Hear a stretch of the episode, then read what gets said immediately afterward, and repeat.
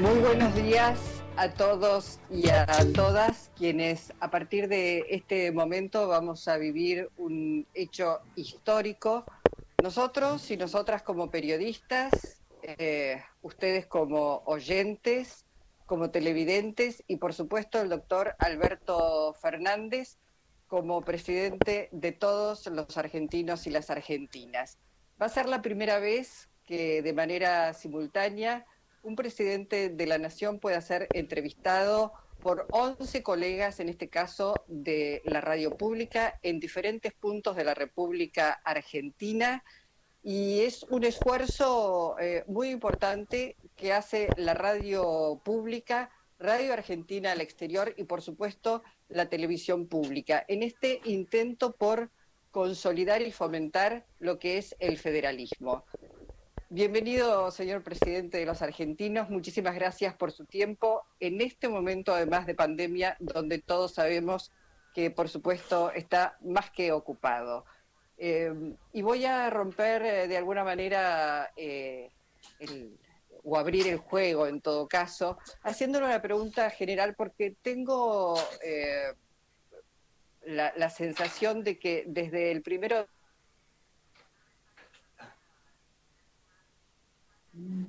la primera, eh, el primer mensaje a la Asamblea Legislativa, las prioridades seguramente han cambiado, por lo menos el, panorama a partir de la pandemia en el país, en la región y en el mundo es muy diferente. Quería consultarlo en ese sentido, si esas prioridades que se había fijado se, han modificado y en todo caso, si hay nuevas eh, prioridades y cuáles son. Buen día Luisa y buen día a todos, a cada uno y a cada una de los que están del otro lado. Eh, gracias a todos por estar y, vamos a tratar de ir contestando las inquietudes. A ver, yo diría que las prioridades se han visto alteradas, no es que han cambiado. Cuando nosotros llegamos teníamos que resolver una serie de problemas.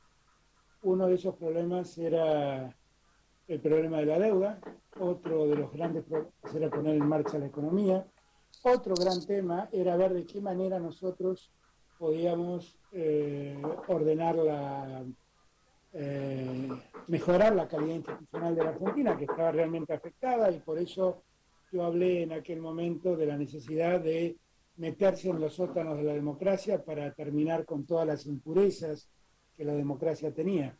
Yo diría que esas, prioridades no se han visto alteradas. Lo que se ha visto alterado es la realidad. desde aquel momento hasta hoy apareció algo que fue la pandemia. Y la pandemia complicó absolutamente todo. Complicó la vida social de los argentinos, complicó las, cambió las urgencias, porque nuestra urgencia ya empezó a ser cuidar la salud de cada argentino y de cada argentina. Complicó la eh,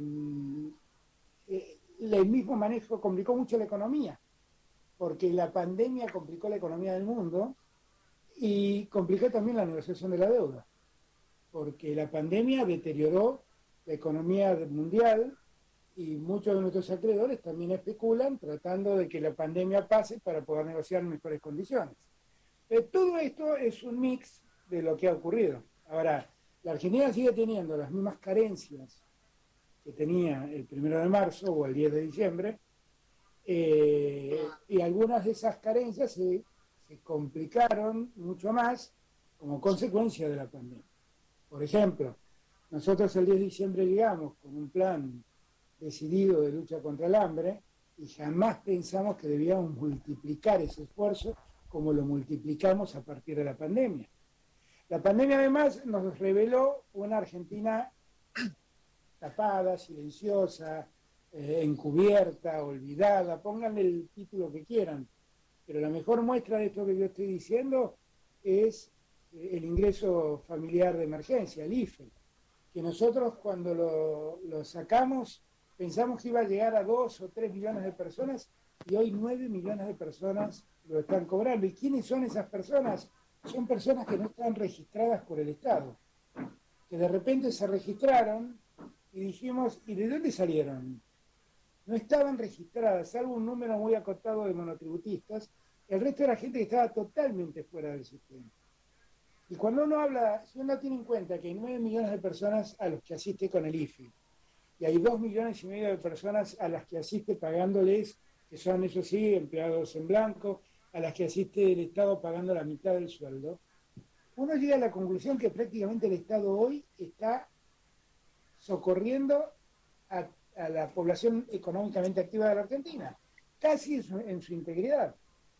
Entonces, yo diría que efectivamente la pandemia nos puso frente a una emergencia que nos obligó a eh, alterar las prioridades que teníamos, pero las prioridades siguen siendo las mismas. Yo espero que en los próximos días pueda mandar la reforma de la, para que funcione de mejor modo la justicia federal en Argentina, en todos sus fueros. Y, espero seguir, ya he mandado ayer el pliego de Cristina Camaño para que Cristina sea la directora de la Agencia Federal de Inteligencia. Eh, y yo quiero seguir trabajando profundamente para que la inteligencia argentina se dedique a lo que tiene que dedicarse, que es a a, preservar los intereses del país frente a otros riesgos que no son los argentinos, piensen como piensen, y, también trabajar para tener una mejor justicia, que definitivamente la reclaman todos los argentinos, en todas las instancias. Así que eh, esas prioridades siguen siendo las mismas. En el medio hay que seguir trabajando para mejorar las condiciones de igualdad, eh, para darle a la mujer los derechos que tienen. Yo no he abdicado de mandar la ley del aborto de ningún modo, simplemente postergamos el, envío por la urgencia que hoy tenemos, pero es un tema que está pendiente en la Argentina y que yo no, no, he dejado de lado como algo importante a resolver. Y, y creo que, bueno, finalmente lo que también cuando todo esto pase, eh, lo que tenemos que pensar es en qué lugar quedamos parados y qué país queremos construir. Porque tal vez aquellas que eran las urgencias del primero de marzo o, del 10 de diciembre, porque prácticamente fue lo mismo, tal vez hoy en día nos obligue a repensar muchas cosas que la pandemia ha dejado al descubierto. Eh, por ejemplo, la concentración de la economía del país. Todo en Buenos Aires y en el Gran Buenos Aires. Y la pandemia que afecta a esta región del AMBA termina afectando a un porcentaje muy alto de la economía porque todo está concentrado aquí. Todos los servicios financieros, gran parte de las industrias. Y eso lo que demuestra es qué mal se desarrolló la Argentina en términos federales. Y eso es un tema que debemos revisar para el futuro, porque también la pandemia nos da la oportunidad de escribir otra historia. Y cuando uno ve esos 11 millones de personas que hoy van a cobrar el IFE, lo que uno advierte es la cantidad de gente que ha quedado al margen del sistema, de nuestro sistema, que han quedado fuera del sistema, para decirlo brutalmente. Y en esa Argentina nueva que tenemos que construir, sin ninguna duda, está la obligación de prestarle atención a que toda esa gente se incorpore a la Argentina no, el Papa suele decir una idea que yo siempre señalo, nadie se salva solo. No existe un buen capitalismo con gente que padece. Un capitalismo con gente que padece es un capitalismo muy poco ético. Y yo creo que la ética del capitalismo lo que obliga es a integrar a todos. y el IFE nos demuestra cuánta gente hay que integrar a la sociedad argentina. Y en eso tenemos que trabajar mucho en el futuro.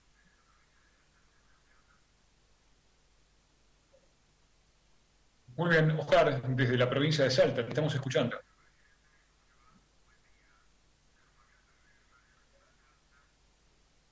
Señor presidente, ¿cómo le va? Buen día. Oscar Humacata de Radio Nacional Salta.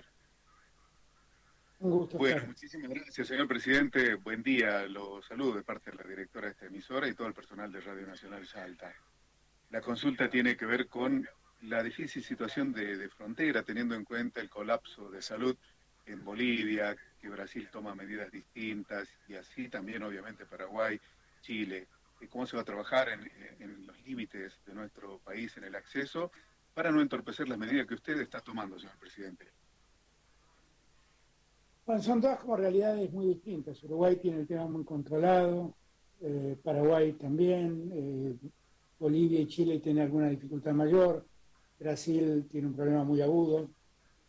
Yo el otro día estuve hablando con Sebastián Piñera y hablamos precisamente de ver cómo podíamos complementar esfuerzos allá donde los chilenos están más fuertes, que nos pueden prestar, y allí donde los argentinos estamos más fuertes, qué podemos hacer por los hermanos chilenos.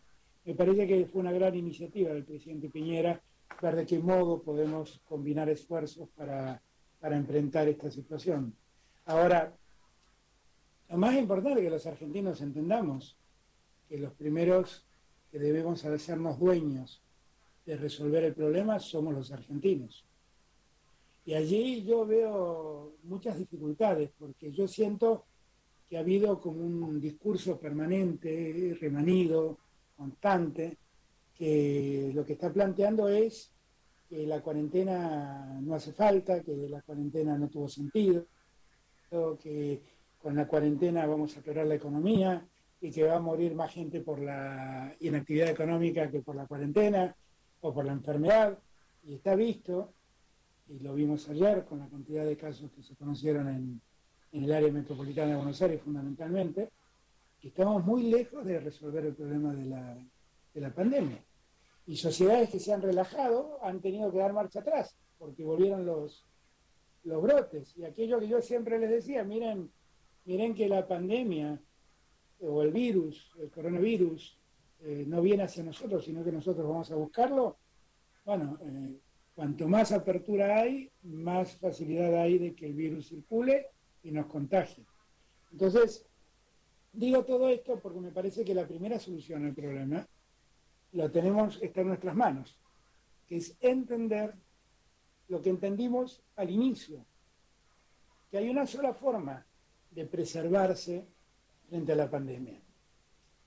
La única forma es a través de, de quedarse en su casa, porque acá lamentablemente la medicina ha vuelto a la Edad Media, cuando ocurrían las epidemias y los médicos, galenos, curanderos de esa época solo recomendaban aislarse. Y aislarse es la única solución que tenemos.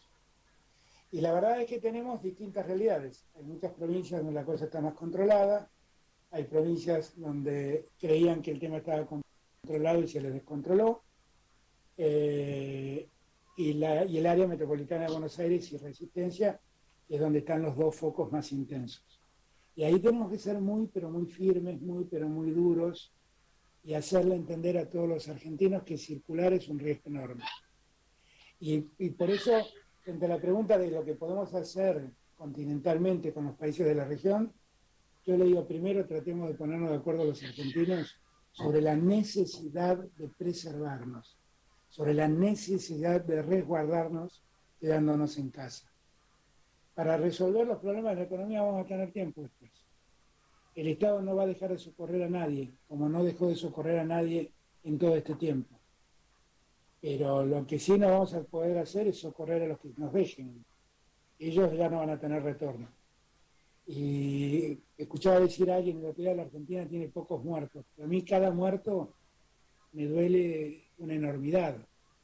Y no quiero contar muertos, quiero contar vidas.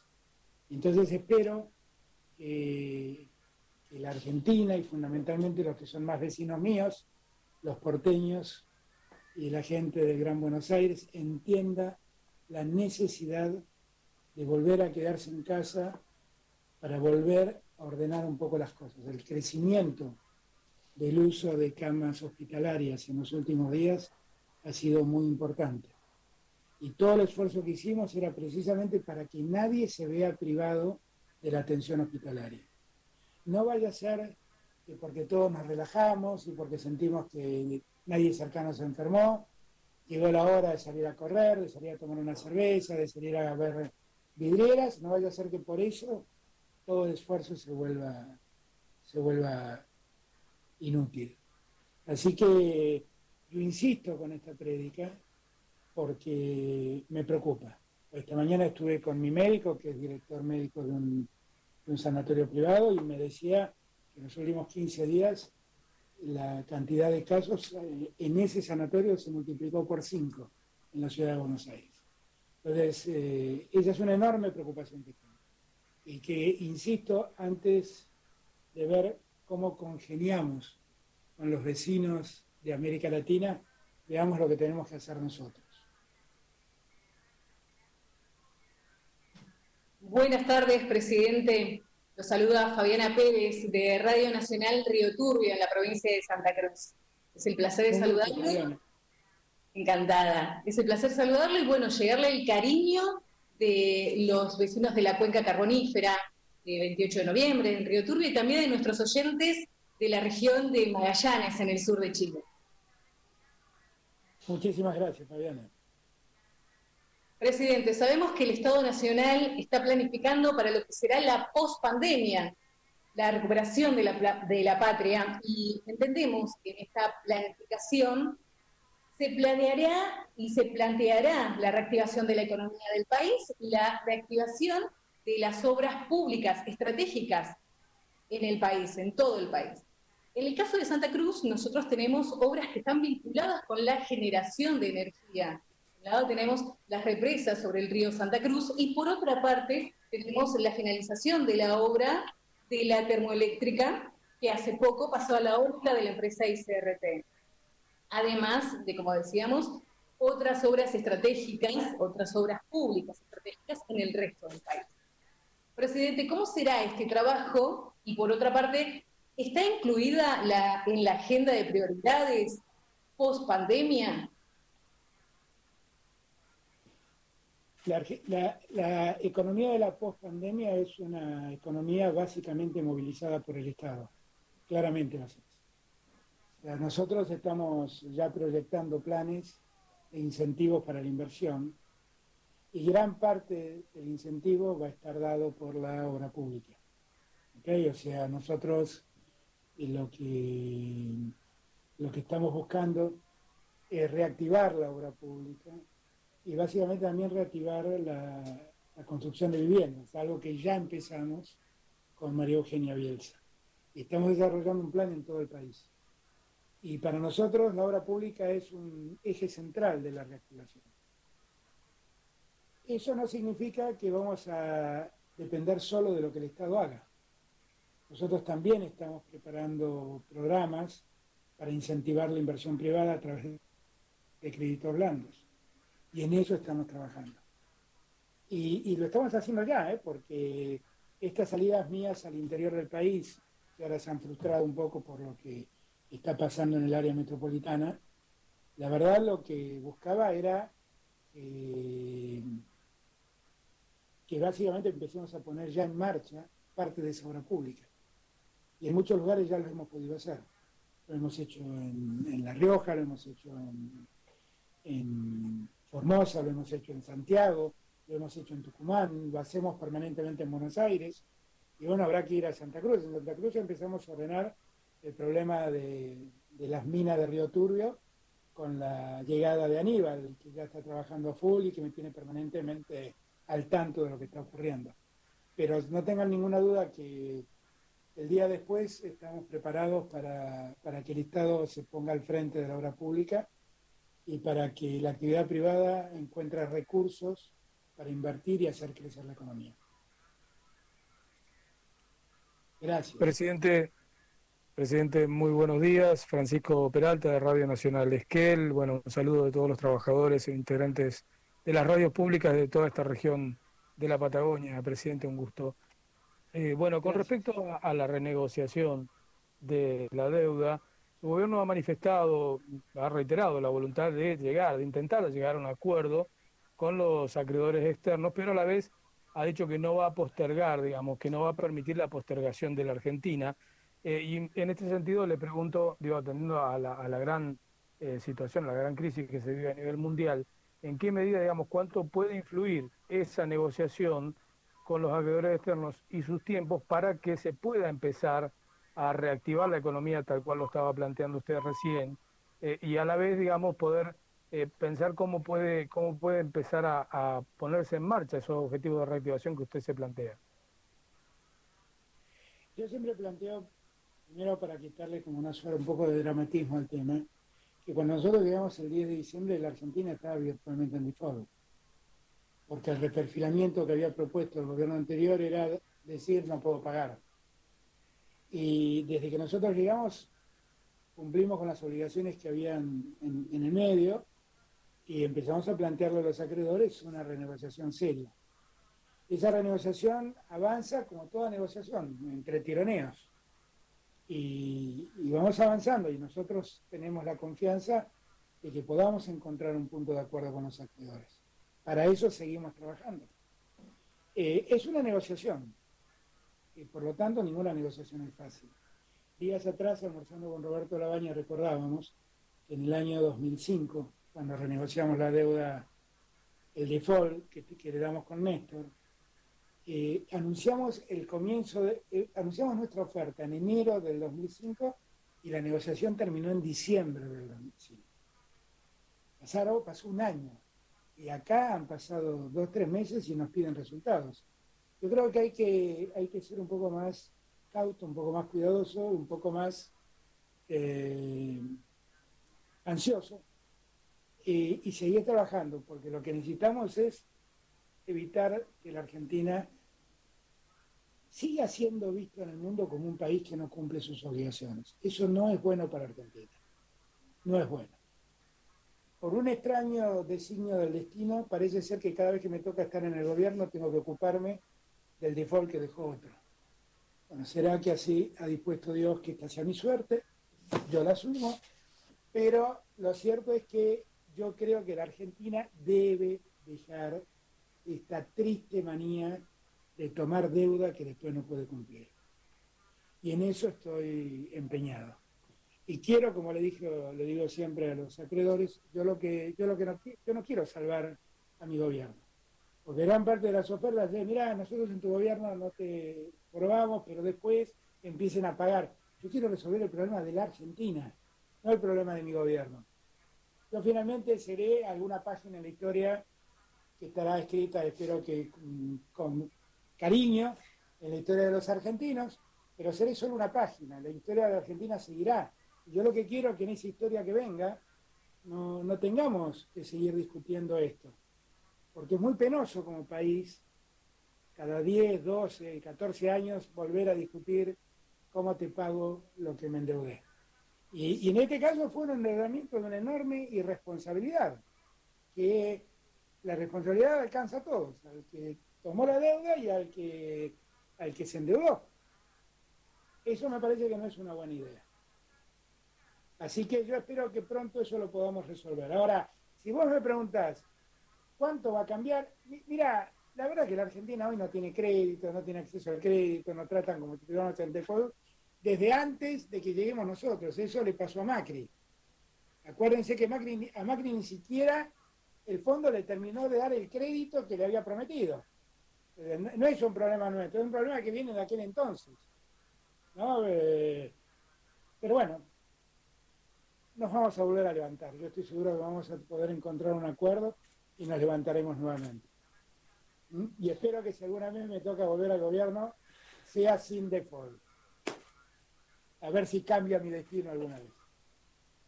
Señor presidente, buenos días. Marcelo Ayala de RAE, Radiodifusión Argentina al Exterior. Un gusto saludarlo. ¿Qué tal? Muy bien, este, hago un poco de publicidad de nuestra radio, si lo permite, porque nuestra radio nació allá por 1949, se llamaba CIRA, fue inaugurada por nada más y nada menos que el presidente Perón y con discurso inaugural la que era su esposa Eva Duarte. Así que ese CIRA después fue cerrado con el golpe del 55 y en el 58 toma el actual nombre de Radiodifusión Argentina al Exterior que llevamos adelante. Eh, nosotros, bueno, tratamos las noticias argentinas y las llevamos a todo el mundo. Las llevamos en ocho idiomas, el nuestro, en el castellano, en italiano, en francés, japonés, chino, alemán, inglés. Y verdaderamente este evento comunicacional del cual somos parte hoy va a ser difundido por nuestra emisora en todos estos idiomas, contando en todas estas radios públicas en toda la República Argentina pudieron charlar con el presidente de, de la República, así que por supuesto el agradecimiento. Saludo el director de la emisora, el saludo de los colegas, las compañeras y los compañeros. Y bueno, como diría Cerati, vamos a dar una vuelta por el universo porque el nuestro es el mundo y queremos preguntarle sobre la cuestión internacional. Usted, tanto en el curso del 10 de diciembre como en el de primero de marzo, eh, abrió un capítulo sobre las relaciones internacionales.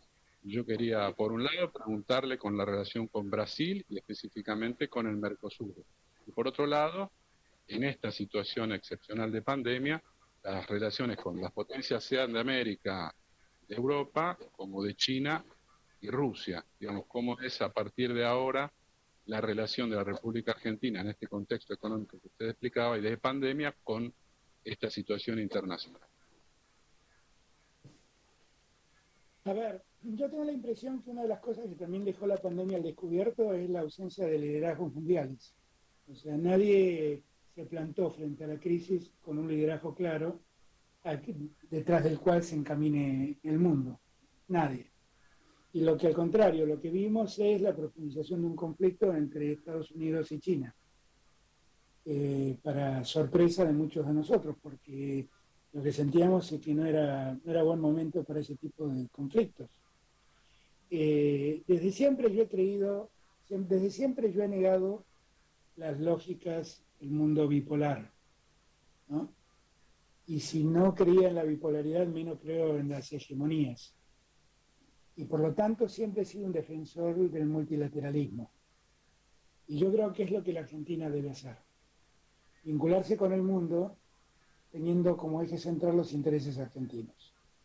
¿Eso qué quiere decir? Que tenemos que tener una relación cordial y de armonía con los Estados Unidos, con China, con Rusia, con Francia, con España y particularmente con los países de la región. El Mercosur sigue siendo para mí nuestra, casa, nuestro destino común. Y por lo tanto, profundizar el desarrollo del Mercosur para mí es central. Eh, me doy cuenta que no es un buen momento para, para hacerlo porque muchos de los países, o algunos de los países del Mercosur, no está promoviendo lo mismo que yo y tratan, toman cierta distancia del Mercosur. Pero no es precisamente lo que yo creo que sea bueno para Argentina. Pero la Argentina tiene que seguir haciendo el esfuerzo de lograr que América Latina sea un espacio integrado, más allá de los gobiernos que ocasionalmente están. El otro día lo hablaba con Sebastián Piñera también. Eh, yo cuestionaba un poco la existencia del Prosur, porque me pareció una salida, un, nucleamiento de países latinoamericanos solo para negar el UNASUR. Y, el UNASUR había sido un gran avance, donde Piñera, con su pensamiento, pudo ser parte activo del UNASUR. Y, y, por supuesto nosotros, como miembros del concierto de naciones latinoamericanas, lo que tenemos que respetar siempre es la decisión de cada pueblo, cuando vota y elige. Pero el destino común no debemos perderlo de vista. Yo sigo creyendo mucho en el Mercosur y sigo trabajando para que el Mercosur se integre, para que Latinoamérica se integre en un espacio común, para poder hacer frente al mundo de la pospandemia. Porque en verdad, cuando hablamos de relaciones internacionales, también tenemos que preguntarnos cómo va a ser el mundo de la pospandemia porque hay demasiadas cosas para preguntarse. Hay que preguntarse si ese capitalismo financiero, que se derrumbó como un castillo de naipes, eh, tiene sentido que siga siendo igual a lo que fue. Porque pareciera ser que ese mundo de, de ese capitalismo financiero lo que ha logrado es desarrollar una fuerte concentración de ingresos en unos pocos y una gran pobreza en multitudes. Y de repente apareció un virus imperceptible al ojo humano y derrumbó todo. Derrumbó consumidores, derrumbó trabajadores y se llevó puesto al capitalismo. Nosotros estamos muy atentos en ver las curvas de infección y las curvas de muertos y dejamos de ver las bolsas, porque si viéramos las bolsas son más catastróficas que lo que muestran la, epidemia o la pandemia. Y uno debería preguntarse cómo tendría que ser el nuevo capitalismo. Porque yo creo que el, capitalismo se ha deteriorado y se ha convertido en algo muy nocivo, como siempre digo, el día en que el gerente financiero de la empresa fue más importante que el gerente de producción. Ahí el capitalismo empezó a destruirse y olvidó su sentido ético. Yo siempre rescato el capitalismo, pongo el ejemplo, pero hay miles, el capitalismo de, la, que expresó la empresa Ford. Cuando Ford construye los primeros autos, hacen un producto para una élite americana. Y de repente se preguntan por qué los que trabajan en Ford no pueden tener un auto. Y el día que se preguntaron eso, empezaron la construcción de autos en serie, en masa, y empezaron a llegar a todo el pueblo americano. Y el auto dejó de ser un, un producto de elite, de consumo de elite, y empezó a convertirse en uso de la clase media y hoy también de, sectores de clase media baja. Entonces, eh, ese capitalismo que pensó en invertir para dar empleo, para producir y para vender a multitudes, a, números importantes de consumidores, es un capitalismo muy, muy positivo, muy elogiable. El otro es el capitalismo que dice, no, mira, es mucho más fácil invertir en bonos que arriesgar en la producción.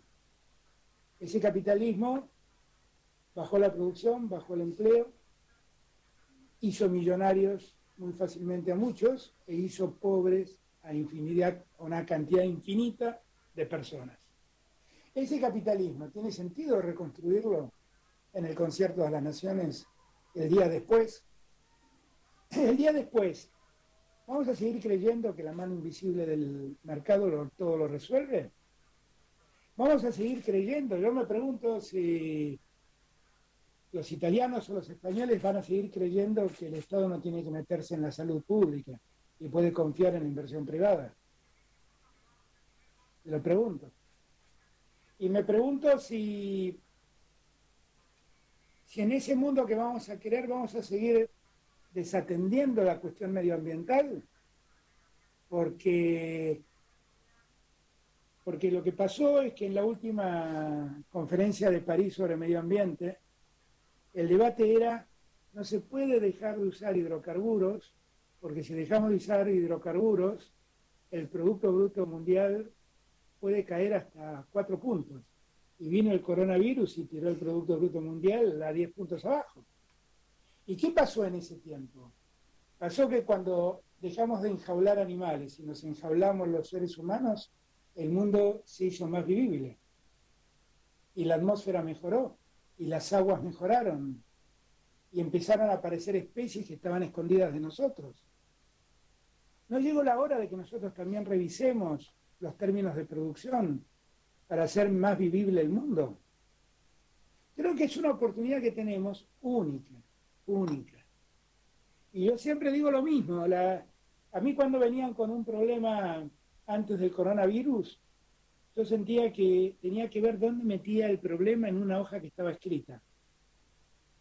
Pero después del coronavirus, la hoja quedó en blanco, porque todo se ha revuelto. Y como todo se ha revuelto y la hoja está en blanco, empecemos a escribirla de otro modo. Y ese yo creo que es el gran desafío de la comunidad internacional. Eso es lo que hablé la vez pasada con Macron y con Merkel. La posibilidad de que entendamos que tenemos la posibilidad de escribir otro mundo, mucho más igualitario, mucho más justo. Porque el mundo se lleva vidas en el norte y en el sur, en el mundo central y en la periferia. ¿eh?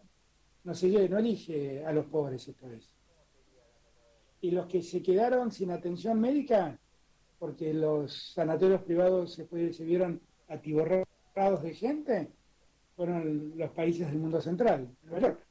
Iban los camiones frigoríficos a cargar cadáveres. ¿eh? ¿Y de qué sirvió ese modelo? Sirvió de poco y nada. Entonces, eh, yo creo que es una gran oportunidad para que el mundo repiense cómo construirse. Y el mundo de la desigualdad y del desequilibrio social no, apareció en la matanza, apareció en París con los chalecos amarillos. ¿eh? Entonces, yo creo que es hora de que pensemos seriamente qué tipo de mundo queremos y en qué mundo queremos vivir.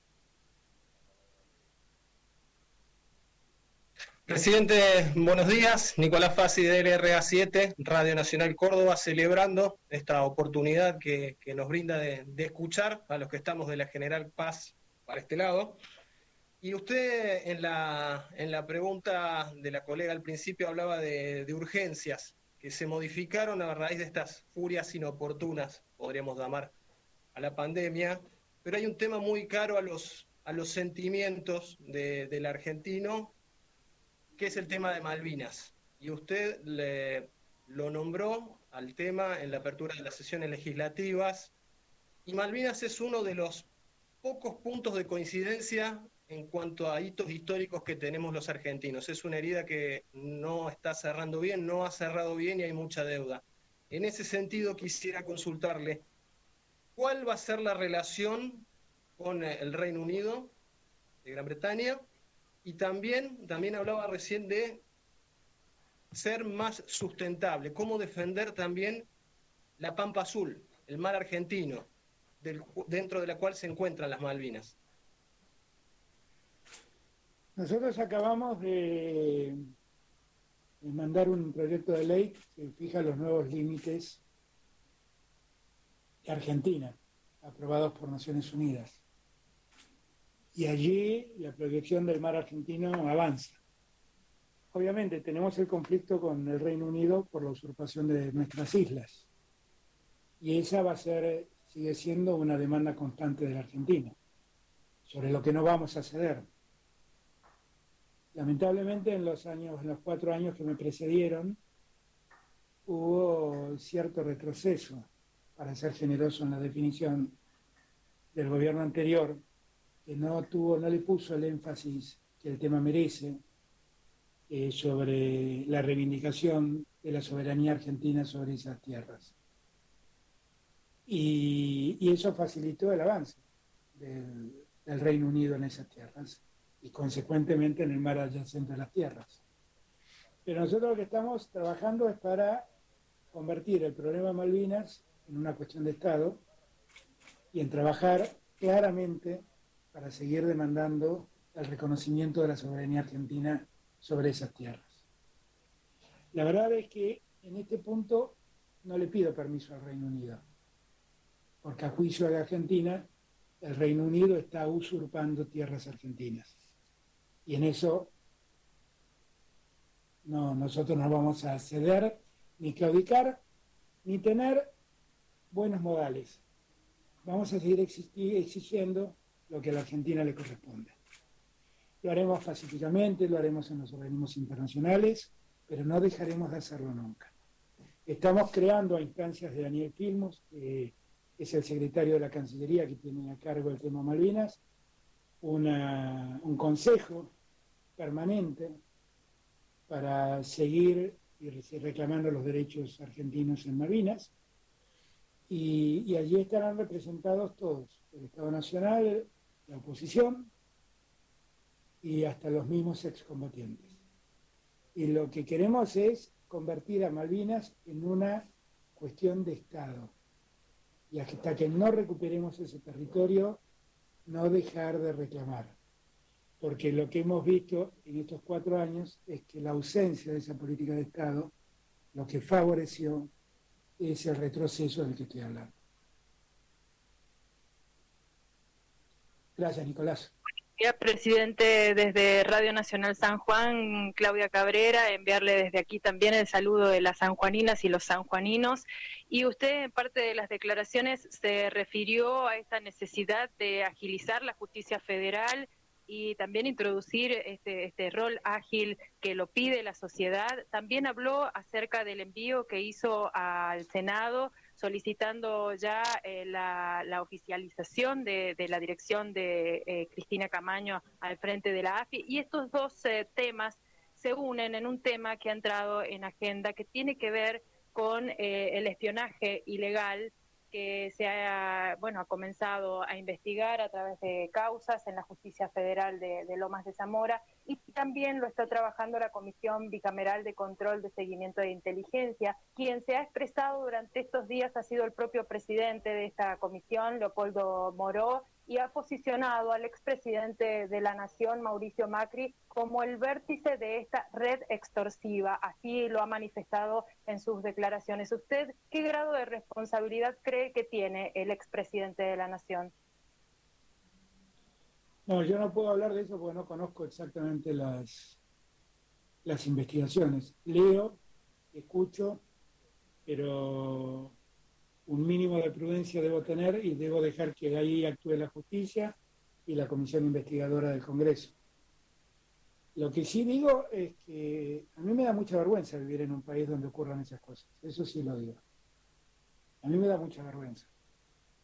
Yo no, no, no, yo no sé, será que me, me crié en una familia liderada por un juez y para nosotros el respeto a la ley y el derecho era muy importante pero yo no, no me cabe en la cabeza que el Estado nos esté espiando. No cabe en mi cabeza que el Estado espíe lo que hace un opositor, un periodista, un empresario. Es algo que lo único que hace es irritarme cuando me entero que eso ocurre. Me irrita profundamente, porque eso está en la... es absolutamente antagónico con la idea de un Estado de Derecho. Absolutamente antagónico. Tantas veces nos acusan a nosotros de prácticas que en verdad no, hacemos, eh, que tienen que ver con regímenes totalitarios. Y esto de entrometerse en usar los servicios del Estado, los servicios de inteligencia del Estado, para conocer la intimidad de los ciudadanos, eso lo leí en Orwell y cuando escribió 1984 y hablaba de ese Estado totalitario que se metía en la vida de los ciudadanos, y lo vi en las expresiones más totalitarias de regímenes eh, comunistas. Pero no cabe en mi cabeza que el Estado haga semejante cosa. No cabe, no cabe, no cabe. Eso, eso está totalmente en contradicción con la calidad republicana que ellos, muchos de ellos dijeron eh, querer preservar. Yo dejo que la justicia actúe, que la justicia resuelve, no voy a abrir juicio sobre quiénes son los responsables. Yo lo único que le puedo decir a los argentinos es que yo siento vergüenza de que en la Argentina eso haya pasado. Eso pasó en la dictadura. Los dictadores, Videla, eh, Viola, eh, Galtieri, eh, Viñones, ellos sí hacían esas cosas. Y la verdad es que me da mucha vergüenza que esas las peores prácticas de una dictadura se ejerzan en democracia. A mí me asquea, definitivamente me da asco. Yo lo único que le prometo a los argentinos es que hoy no hay ningún argentino espiado desde el Estado. Y que si yo alguna vez encontrara a alguien en la, en la oficina de inteligencia del Estado haciendo una cosa semejante, pero el primero en someterlo a, al debate público sería yo. Porque no lo permitiría, definitivamente no lo permitiría. Yo no puedo hablar sobre lo que pasó, sobre el alcance de, esos, de esa actividad de espionaje, ni sobre quiénes son los responsables. Espero que la justicia actúe. Pero lo que sí le puedo decir a los argentinos es que en este gobierno eso no ocurre y jamás voy a dejar que ocurra. Presidente, ¿cómo está? Muy buenos días. Rodrigo Sepúlveda de Radio Nacional Mendoza lo saluda. Un gusto. Hola Rodrigo, ¿cómo estamos? Muy bien. Presidente, hace unos días estuvo en la provincia de La Pampa y allí dijo que no, no podíamos financiar una obra que está cuestionada por cuatro provincias en referencia a la obra de Portezuelo del Viento. Sus declaraciones en Mendoza generaron un gran impacto político, mediático, económico y diría hasta social porque hubo marchas y para hoy estaba previsto un abrazo simbólico en Malargüe que iba a encabezar el gobernador pero que fue suspendido por el aumento de casos de coronavirus en la provincia de Mendoza. La consulta es, ¿qué va a hacer el gobierno nacional con la obra Portezuelo del Viento, teniendo en cuenta que, como usted dijo, abarca no solo a la provincia, sino a cinco provincias en total? Miren, yo lo que quiero, yo siempre digo que quiero vivir en un país federal. Pero un país federal no es que los porteños le prestemos atención al interior, sino que todos nos respetemos entre todos. Que todos nos respetemos entre todos. ¿Qué es lo que yo veo con esa obra? Con la que no estoy particularmente en desacuerdo, ni mucho menos. Lo que veo es que las consecuencias de esa obra afectan a muchos más que a la provincia de, de Mendoza. Entonces lo que pido es que los gobernadores se pongan de acuerdo para ver cómo esa obra, en el caso de hacerse, no afecta a nadie.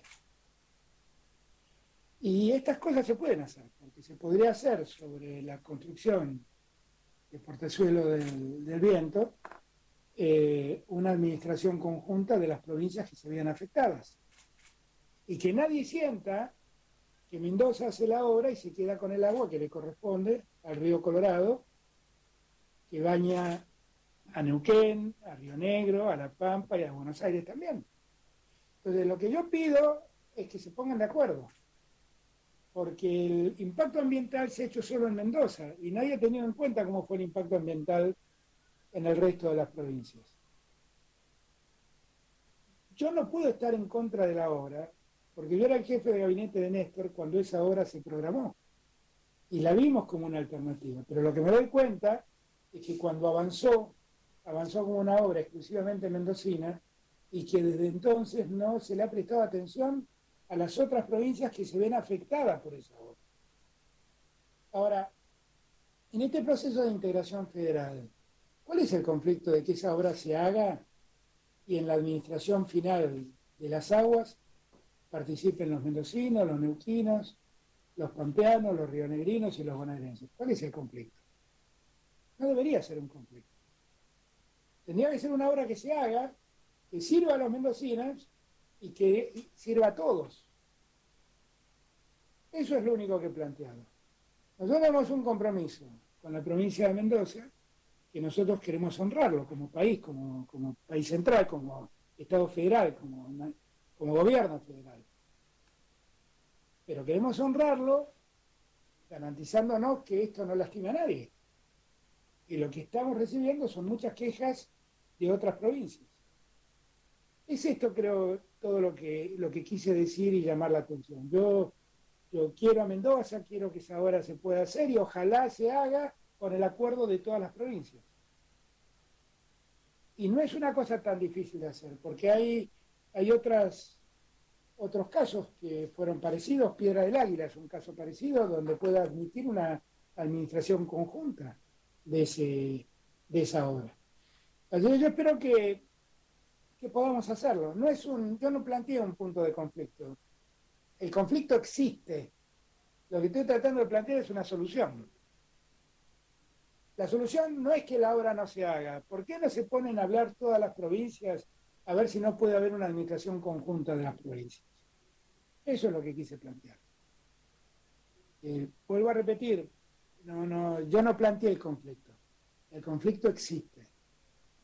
Lo que pasa es que algunos frente al conflicto se hacen los distraídos. Y yo siempre digo lo mismo. El problema no es mi problema hasta que lo conozco. Cuando lo conozco, empieza a ser mi problema. No es el problema tuyo. Eh, cuando yo conozco que vos tenés un problema, empieza a ser mi problema cómo te ayudo a resolver. Y es eso lo que estoy haciendo. Ver cómo resuelvo un problema que existe entre un grupo de provincias. Porque una de las provincias quiere hacer una obra y el resto de las provincias siente que la están privando del agua que le corresponde en el río Colorado. Eso es todo. Muy buenos días, señor presidente. ¿Cómo le va? Le habla Virginia Calzada Fraché de Radio Nacional Bahía Blanca. Un placer, un orgullo formar parte de los medios públicos y de, esta este, transmisión que es este, histórica de los medios, eh, digamos, de esta transmisión federal. En su apertura de sesiones en el Congreso de la, de la, Nación, allí en la Asamblea Legislativa, usted marcó varios tópicos importantes a, destacar, a desarrollar en la gestión de su gobierno.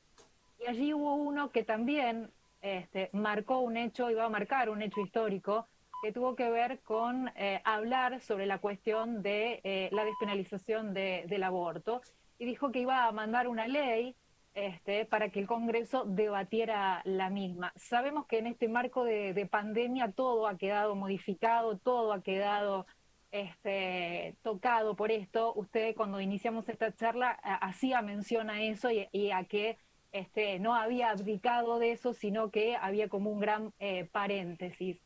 Mi pregunta es, este, bueno, ¿cómo está ese borrador eh, de ese proyecto y cuál es el esquema que tienen planeado eh, post pandemia en este sentido? No, el proyecto está absolutamente terminado. No lo hemos mandado porque creo que tenemos que, yo sé que cuando, mande cuando yo mande ese proyecto va a generarse un debate en la sociedad y está muy bien que así sea. Y la verdad lo que yo preferí es que es postergar ese debate hasta que resolvamos el debate de hoy, que es la pandemia, y donde, gracias a Dios, la mayoría de los argentinos estamos entendiendo que no tenemos que tener diferencias, que tenemos que estar juntos, que tenemos que estar unidos y que tenemos que afrontar el problema en unidad. Yo lo que no quise es, en ese momento donde todos tenemos que estar juntos, poner en la mesa un tema que sé que va a generar posiciones diferentes. Y está muy bien que así sea y todas las posiciones son respetables pero el proyecto sigue siendo exactamente el mismo. O sea, mandar un proyecto de... Yo quiero dar, dar, certeza, ¿no? Muchas veces me dicen, no, lo que pasa es que eh, muchas mujeres pobres tienen que abortar porque no pueden sostener a su hijo. Entonces, nosotros pensamos que eh, también si alguna mujer se ve en ese dilema, en esa disyuntiva, eh, que el Estado le garantice la posibilidad de, darle la salud y la alimentación a la madre y al, hijo durante los mil días que van desde el momento del embarazo hasta que el chico el, hijo cumple tres años, que es el plan de los mil días. Y, el plan de los mil días también está previsto como ley, está listo para ser mandado. Y la idea es mandar ambas cosas, para que se debatan ambas cosas juntas. Y, y tratar de, que, de entender que cuando hablamos del aborto, estamos hablando de un problema de salud pública. Y, que no podemos ver, seguir, va, yo no, yo no me siento bien sabiendo que en Argentina hay mujeres que, hay mujeres que mueren en un aborto, pero hay muchas mujeres que no mueren, pero quedan infértiles o con lesiones por abortos practicados en la clandestinidad. Y yo no tengo ganas de seguir haciéndome el distraído. Yo siempre digo lo mismo que dije antes, ¿no? El problema deja de, empieza a ser mi problema cuando yo lo conozco y esto es algo que hace décadas vengo planteando, no es que lo planteo ahora que soy presidente. Enseñando en la universidad, cada vez que tuve que tocar el tema del aborto, planteé lo que yo creo, la necesidad de penalizarlo, de legalizarlo y de terminar con, con esta práctica jurídica tan nociva que obliga a la mujer a terminar abortando en condiciones de clandestinidad como un serio daño para su salud o peligro para su salud. Así que nosotros, en cuanto estemos en las aguas estén un poco más, más quietas y estemos con el temple necesario para poder entrar en un debate de esa naturaleza, voy a mandar el proyecto. No creo que pase mucho tiempo más, espero que no pase mucho tiempo más. Virginia de Michelis lo saluda.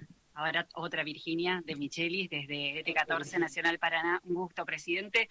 Muchas gracias por esta oportunidad, tanto a usted como a, las autoridades de Radio Nacional. Para nosotros es muy importante. Quiero mandar un saludo cordial a usted y a todos los argentinos que nos sintonizan a través de la televisión pública y de las distintas emisoras en nombre de todos los entrerrianos.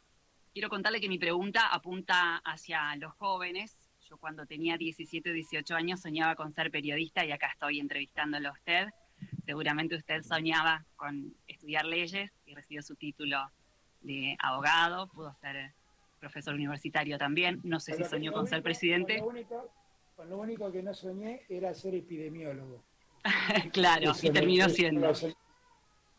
Bueno, yo quería decirle que seguramente hay muchos jóvenes con sueños que nos están escuchando ahora, nos están viendo, y en su defecto quizás están sus padres o sus abuelos que tienen sueños por ellos. Y hay una deuda social que no se ha podido saldar por parte de gobiernos que han ido pasando aquí en la República Argentina y hay jóvenes que tal vez soñaron con llegar a la universidad y no pudieron cumplir con ese sueño. Quizás hay otros que están trabajando, tienen la suerte de tener un trabajo, pero están precarizados. Y mi pregunta es, ¿cuál es su desafío? ¿Cuáles son las políticas que se plantea para los jóvenes de la Argentina?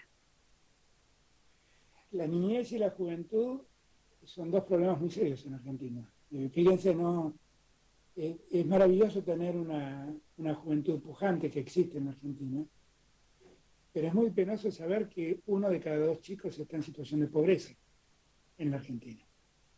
Es muy penoso. Porque un chico que está en pobreza en su infancia, lo único que sabemos es que va a tener muchas dificultades porque no haber recibido la nutrición adecuada en su niñez, va a tener muchas dificultades de comprensión en el futuro, en un mundo donde la inteligencia es lo que hace rico a las sociedades. Las sociedades hoy no son ricas porque tienen petróleo, porque tienen gas, porque tienen oro. Los que son ricos son los que tienen la tecnología para sacar el oro, para sacar el petróleo, para sacar el gas. Y entonces uno dice, bueno, pero entonces ¿dónde está la riqueza? La riqueza está en el desarrollo de la inteligencia. Pero, pero desarrollar la inteligencia de un chico desnutrido es una tarea muy compleja. Y nosotros tenemos muchos chicos subalimentados en la Argentina, que van a tener problemas de comprensión en el futuro, precisamente en un momento en el que el mundo exige inteligencia para poder desarrollarse. Para mí el mayor desafío es que ninguno de esos chicos pase hambre. El segundo desafío que tengo es algo que vengo repitiendo en estos últimos tiempos muchas veces es terminar con la desigualdad entre los chicos. Porque no es verdad que el mérito es lo central para poder llegar. Yo no sé qué, cómo fue tu caso, pero te voy a contar el mío. Eh, yo pude estudiar porque estaba en una familia de clase media alta. Y tenía un padre que era juez y me incentivaba a estudiar. Y tuve la suerte de ir a la educación pública, toda mi educación fue pública, primaria, secundaria y terciaria, y, tuve la suerte de aprovecharla. Ahora, eh, hubo una parte que no fue que yo me dediqué a esforzarme y estudiar, que eso hace falta siempre. Como vos seguramente te esforzaste para cumplir tu objetivo de ser periodista hay una parte que no tiene que ver con el mérito de uno, tiene que ver con la oportunidad que tiene. entonces, uno tiene que entender que la idea de la meritocracia es falsa, absolutamente falsa. Porque el más tonto de los ricos tiene muchas más posibilidades que el más brillante de los pobres. Entonces no es un problema de mérito, es un problema de oportunidad. Y lo que creo que es en esta nueva sociedad que tenemos que crear, debe ser uno de nuestros objetivos, es aumentar la cantidad de oportunidades, es darle más oportunidades a todos. Que eso es tanto como decir igualar. Está claro que no todos podremos ser doctores, porque está claro que algunos tienen más capacidades que otros para hacerlo. Pero lo que es verdad también es que si nos dan la oportunidad, todos tenemos la posibilidad de ser más, de ser mejores, de ser un poco mejor de lo que somos. Y yo creo que ese es el desafío que tenemos con la juventud, darles más oportunidades para el desarrollo. Si le damos más oportunidades para el desarrollo, no tengan ninguna duda, vamos a tener una juventud mucho más pujante.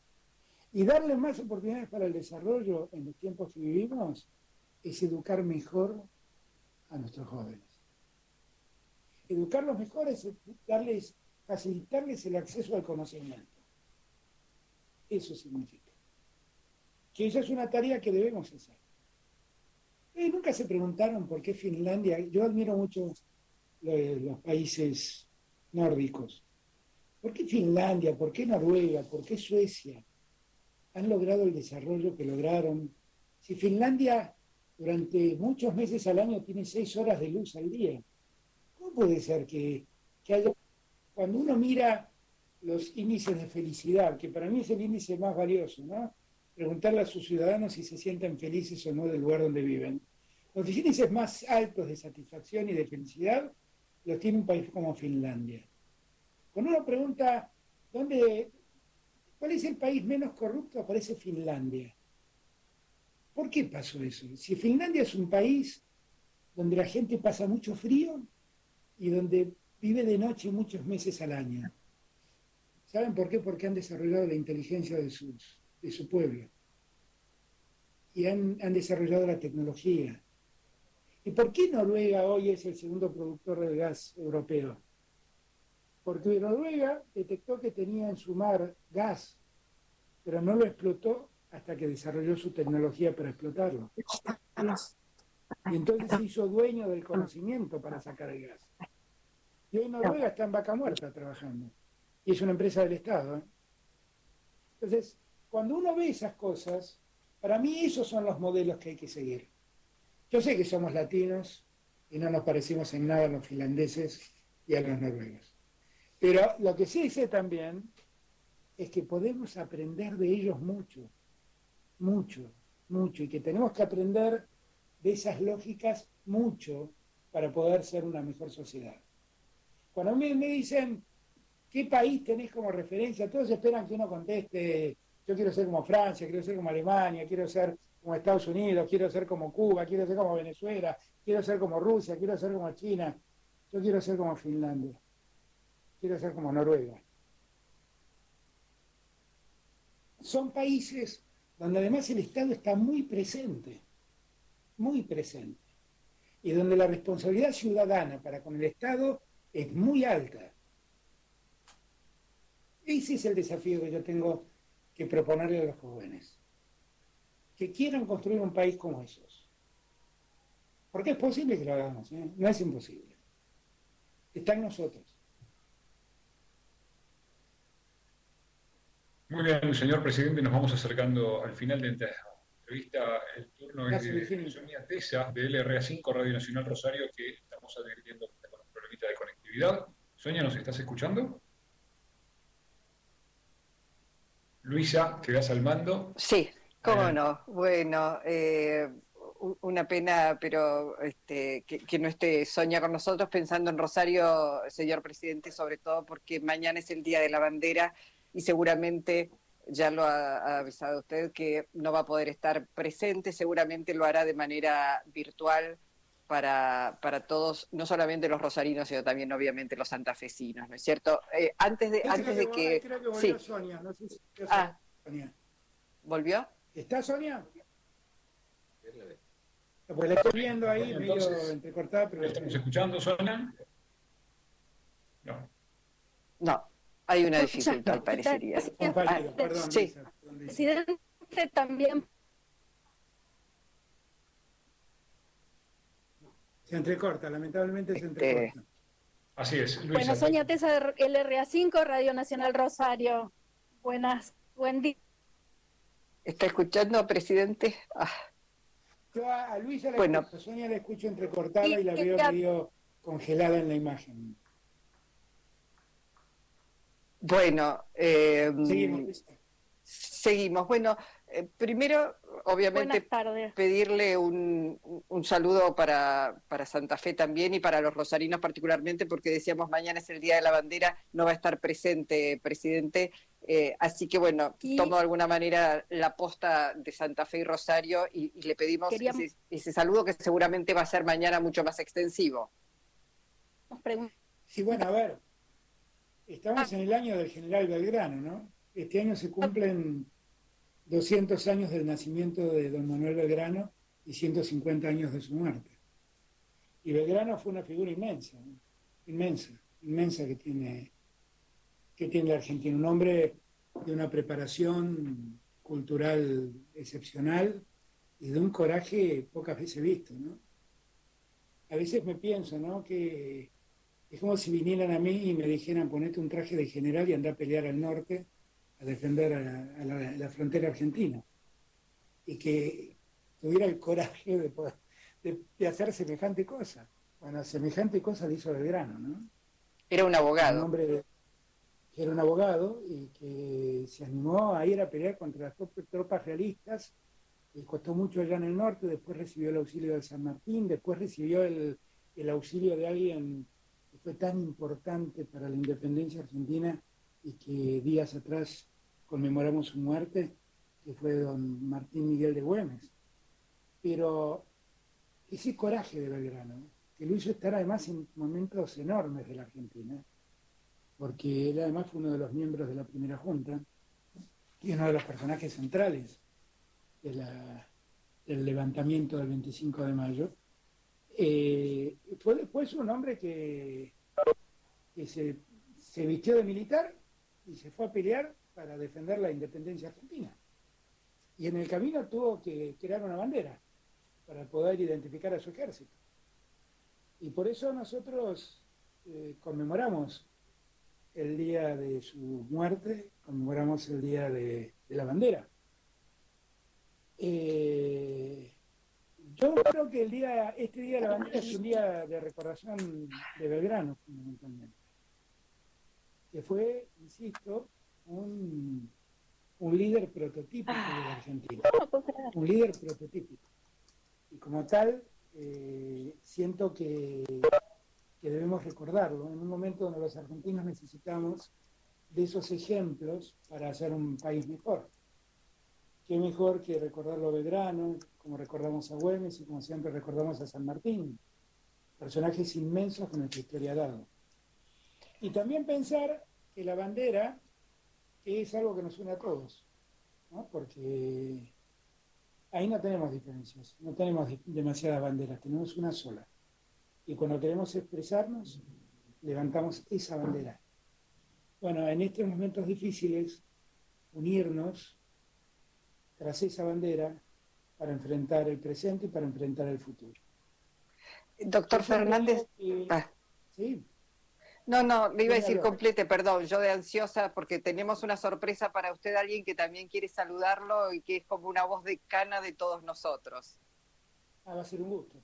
Pero termino con esto. Seguramente mañana, cuando, cuando saluda a los argentinos por el Día de la Bandera y recuerde todo esto que estoy recordando hoy de don Manuel Belgrano, eh, va a ser una buena oportunidad para que los argentinos reflexionemos y entendamos que tenemos una única bandera que nos enarbolamos y que eso es lo que más nos une, que es lo más importante en este tiempo. Bueno, ahora sí eh, aprovechamos, eh, es como decimos una voz de cana, no solamente de locutores, locutoras, periodistas, este, hombres y mujeres, sino es una voz de cana en la radio pública. Estamos hablando de Héctor Larrea, quien ya lo saluda, doctor Fernández. Buen día, señor presidente, ¿cómo le va? Héctor. Sí, buen día, señor presidente. ¿Cómo está usted?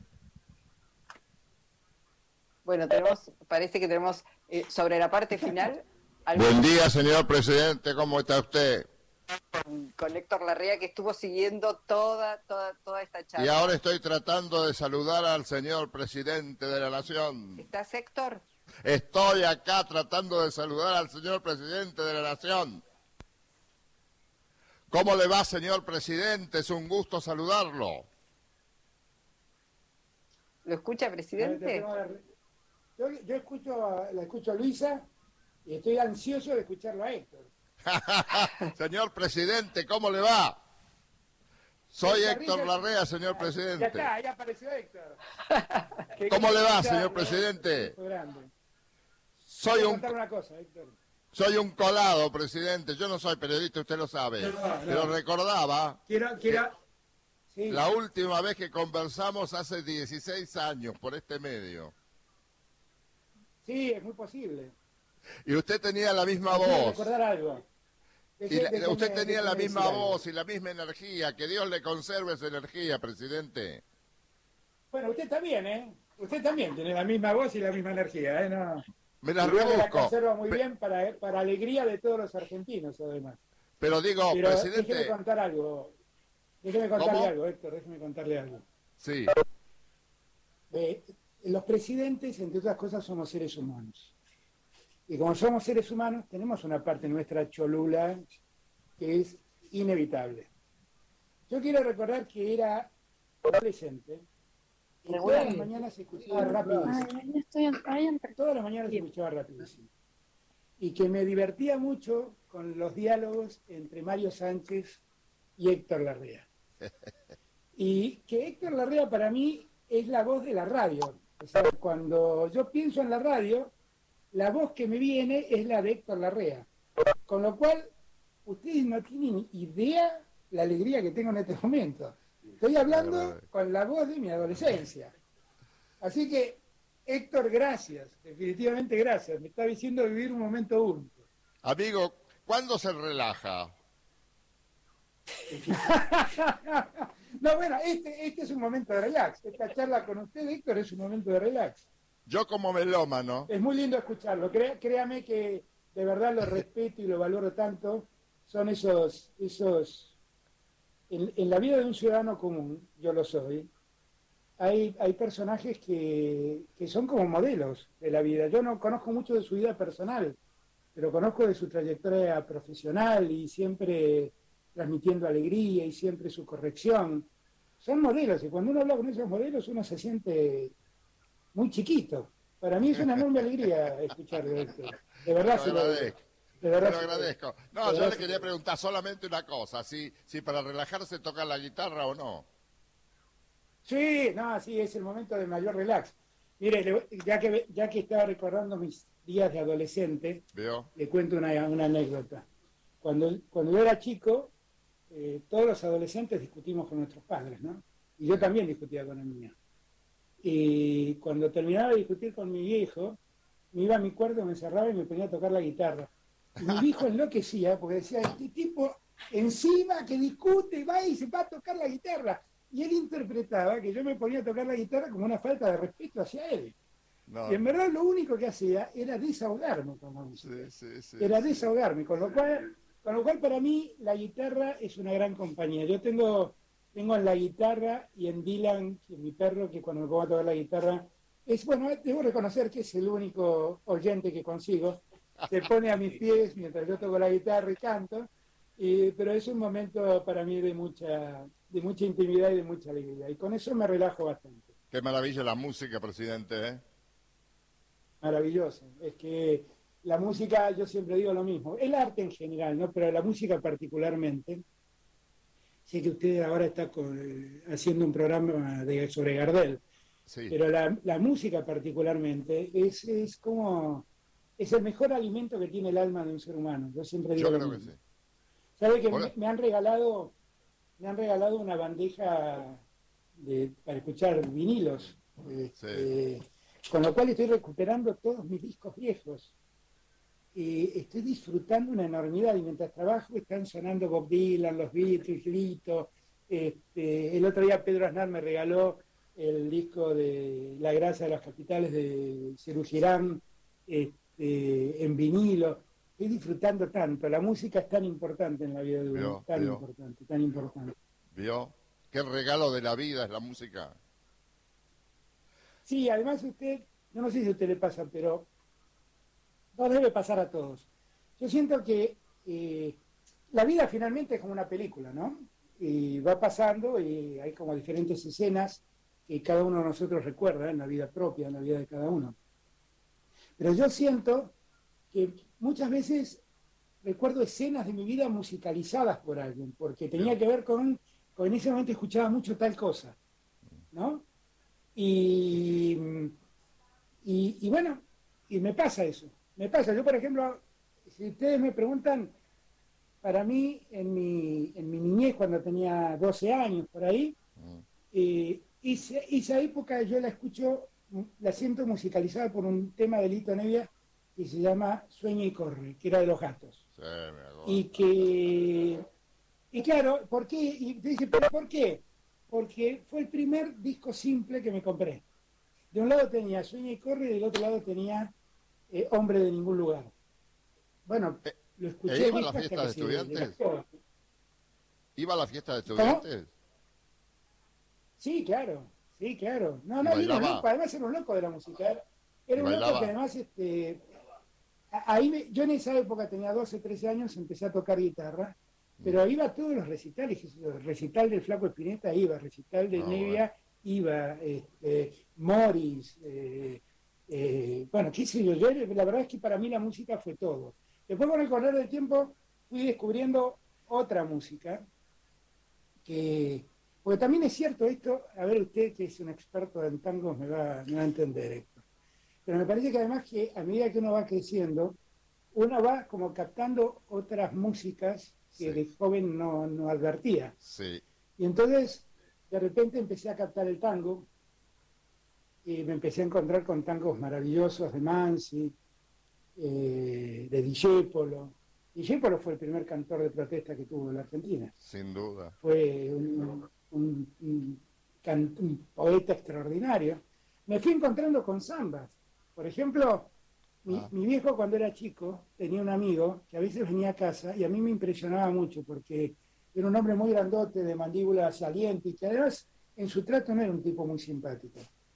Y ¿sabe quién era? El Cuchi Leguizamón. No me digas. Y cuando yo escucho, claro, porque el, Cuchi era salteño y mi viejo era riojano. Y, era amigo del Cuchi, su papá. eran los dos abogados. Sí. Claro, y, y, cuando, pero yo cuando lo veía al Cuchi medio que me asustaba, porque era un tipo grandote, medio osco. En casa nunca tocó, porque en casa el único que tocaba la guitarra era yo, y nunca, nunca lo escuché eh, tocar eh, música. Pero venía y hablaba mucho con mi viejo de política, de, temas de abogacía, porque eran los dos abogados.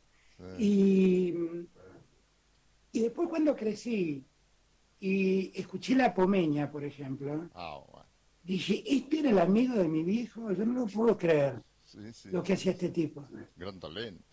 Y, y, descubrí otras ambas, cuando el dúo salteño este, empezó a grabar, qué sé yo, no sé, eh, una samba como la samba del Laurel. Es una música ah, impresionante, impresionante. Y a mí me parece que además cuando uno va creciendo, es como que va entendiendo otras músicas. ¿Nunca anduvo por el jazz? El jazz ¿Nunca anduvo por el jazz? Eh, sí, claro que sí. Sí, pero no hay ningún rockero que no haya andado por el jazz. ¿eh? Que no haya andado por, el, y por el blues.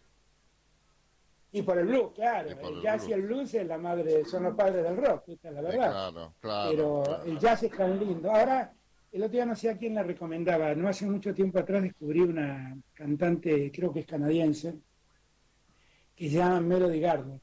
Sí, la que recomiendo escucharla. es una cantante de jazz increíble. Buenísima. No, no deja nada para criticar cuando usted la escucha. ¿Cómo? Que no deja nada para criticar a esa mujer cuando usted la escucha.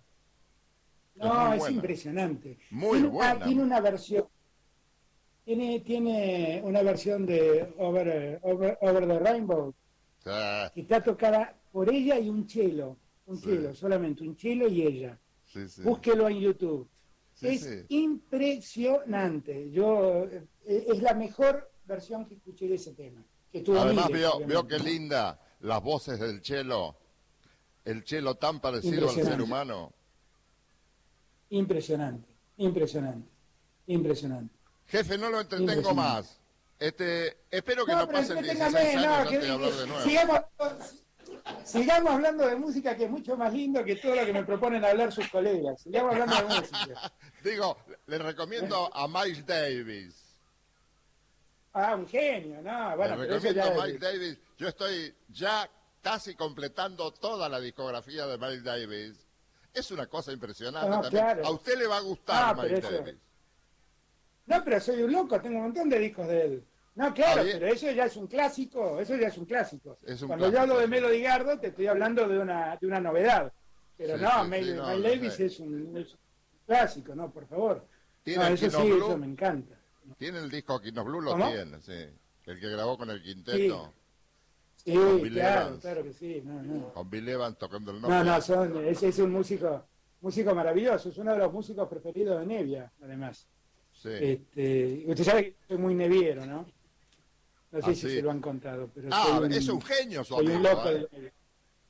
No, es un genio, claro, yo siempre digo lo mismo. Lito es un capo. y lo que ha hecho con ese, con ese mm, sello de discos ha hecho cosas que nadie había hecho y que lo ha dejado para la cultura nacional.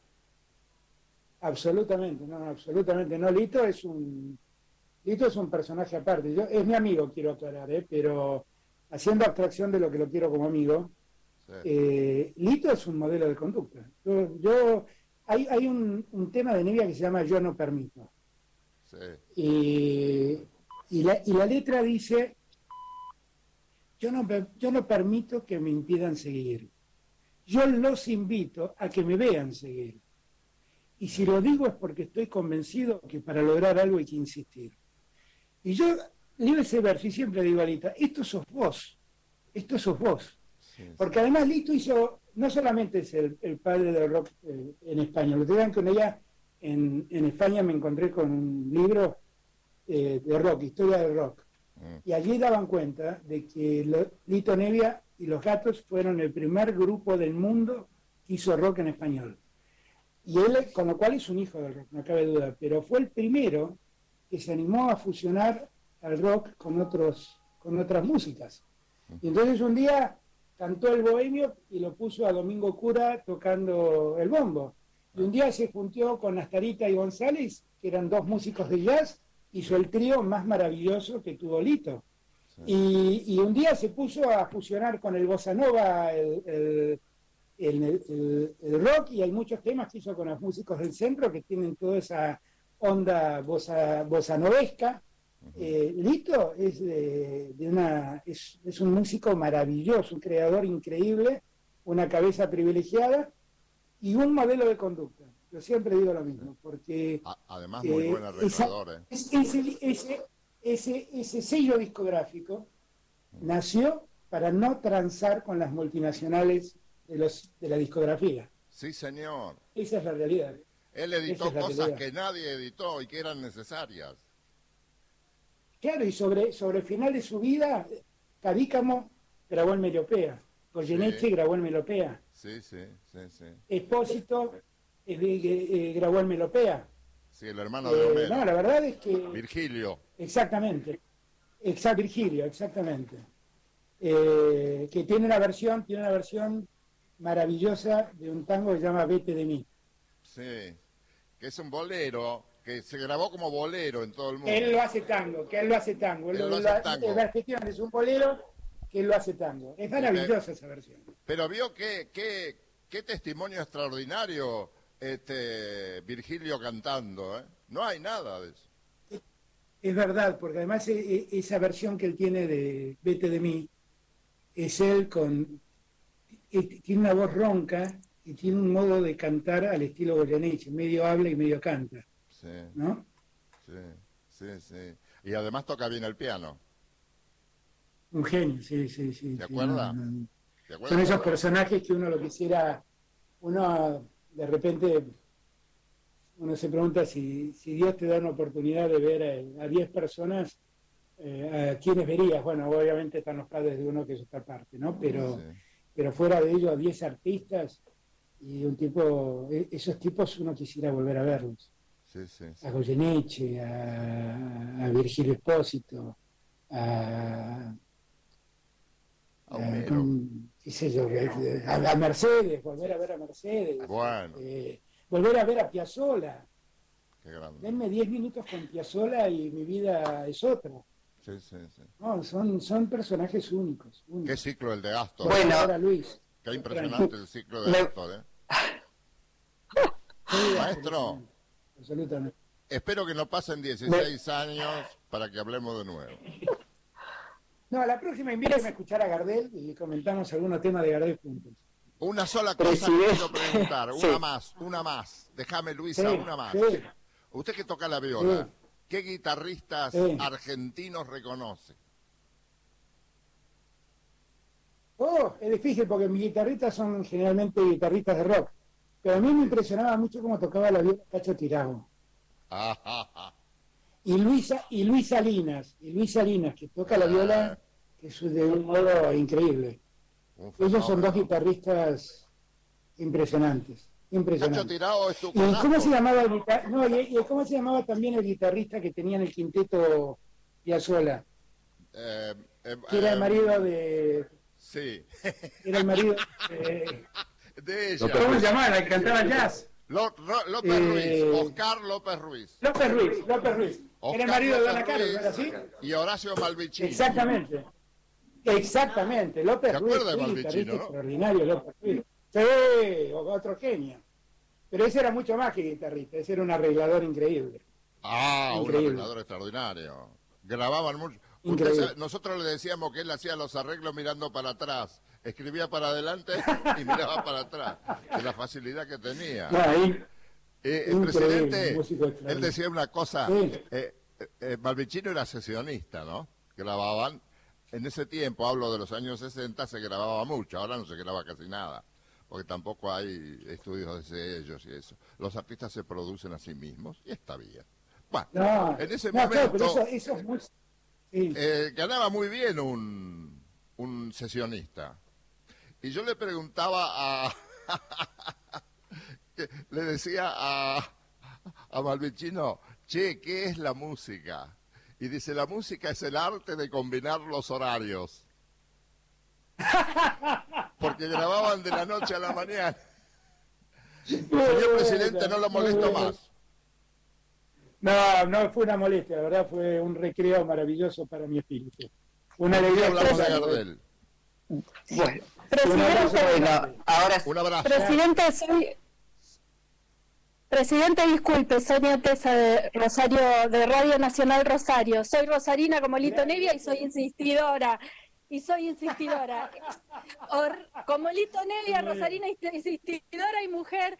Y me, imagínense que queremos hacerle esta pregunta. En Rosario teníamos expectativas, sabemos que por la pandemia no va a poder estar en la ciudad de forma presente, lo va a hacer de forma virtual, pero queríamos preguntarle el legado de Belgrano, cómo, bueno, usted habló hoy de, en qué lugar quedamos parados después de la pandemia y qué país queremos construir. En esto Belgrano es para esta ciudad una figura muy importante. El legado de, de Belgrano en sus decisiones y especialmente en dos, en un paso hacia la soberanía alimentaria, como usted definió a la decisión sobre la empresa Vicentín, y también en ser el primer presidente que habló de temas de cuidados en su discurso de Asunción el primero de marzo y que realmente la crisis de cuidados se ha quedado bastante de manifiesto durante la pandemia. ¿A qué llamamos crisis de cuidado? A toda esta sobrecarga que tenemos muchas, generalmente las mujeres. Usted habló en su discurso de ah, Asunción. sí, sí, sí, sí, sí, sí, sí, sí, sí, yo entendía. Bueno,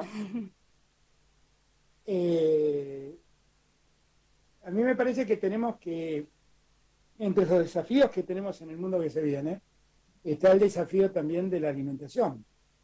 ¿Mm? El mundo le presta mucha atención a los alimentos, porque hay una crisis muy grande de, de, hambre en el mundo y, por lo tanto eh, ser capaces de garantizar eh, la alimentación a los propios no es una cosa menor. Y la Argentina, a la Argentina le pasa algo raro, ¿no? Dice producir alimentos para 400 millones de habitantes, pero hay 15 millones de argentinos que no comen bien. Y creo que eso es algo que nosotros debemos resolver.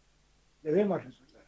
No tiene que ver centralmente con el tema Vicentín, porque eh, eh, la, la gente o algunos asocian una frase con la otra y piensan que uno piensa que con Vicentín garantiza la soberanía alimentaria. La soberanía alimentaria exige muchas cosas más que, una empresa que produce cereales.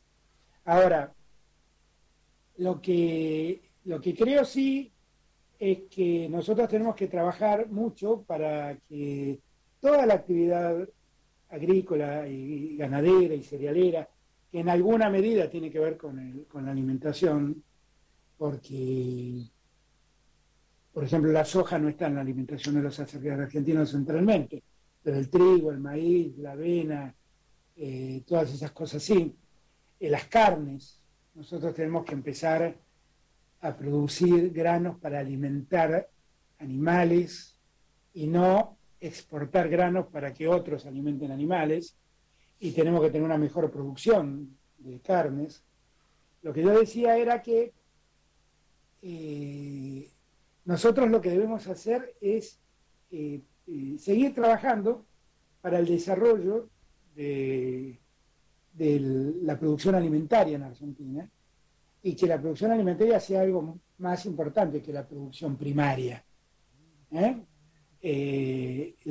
la soja exportada tiene un precio la soja que alimenta a un cerdo, que finalmente se faena y se exporta, tiene otro precio. Entonces, eh, cuando uno habla de soberanía alimentaria, habla de garantizar alimentos para todos los argentinos y, garantizar que ese mercado de producción de alimentos funcione correctamente. Hablando de los cuidados, creo que a esto se refería, eh, nosotros ahora estamos sacando un, plan que es, eh, un plan que se llama Potenciar Trabajo, que une todos los planes sociales que existen y se los rearma.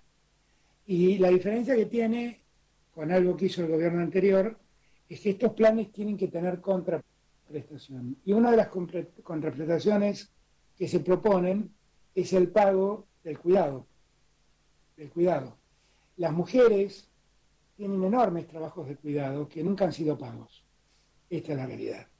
Y que deben ser pagos los cuidados de la familia, los cuidados de los adultos, los cuidados de los niños. Son todas tareas que, culturalmente se ha creído siempre que son tareas propias de la mujer, y no sé por qué no fueron de los hombres, porque también pudieron ser de los hombres. Y eso siempre estuvo impago. Y nosotros creemos que las tareas de cuidado deben ser remuneradas como cualquier otra tarea que se hace. Y, y así ese camino vamos. En, en este plan que se llama Potenciar Trabajo, el trabajo de cuidado tiene un rol central.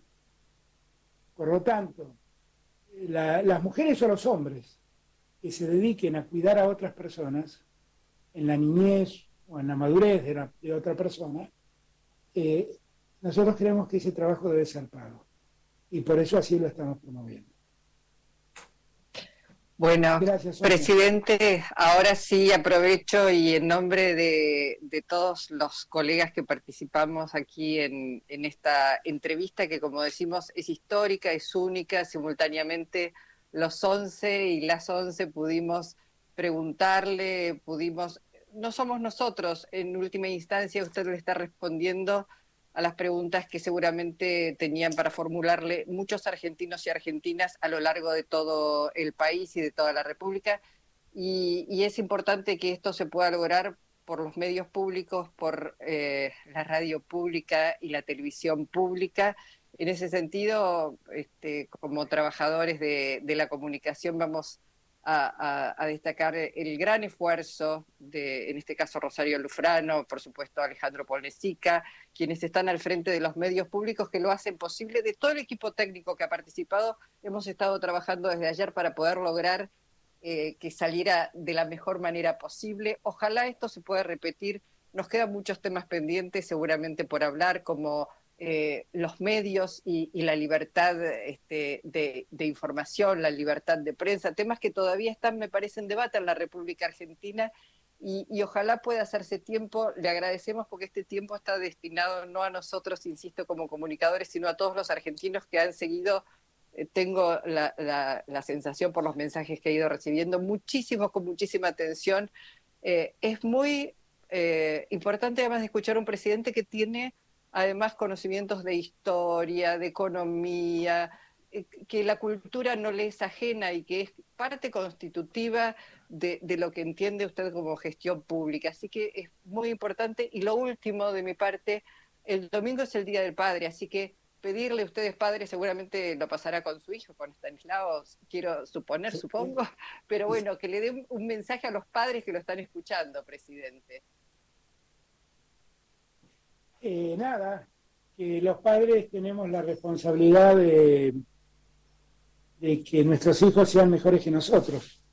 Así que tratemos de hacer todo lo necesario para que ellos puedan crecer en, un mejor, en una mejor sociedad, en un mejor clima, en un mejor ambiente, en un ambiente de más libertad y de más igualdad.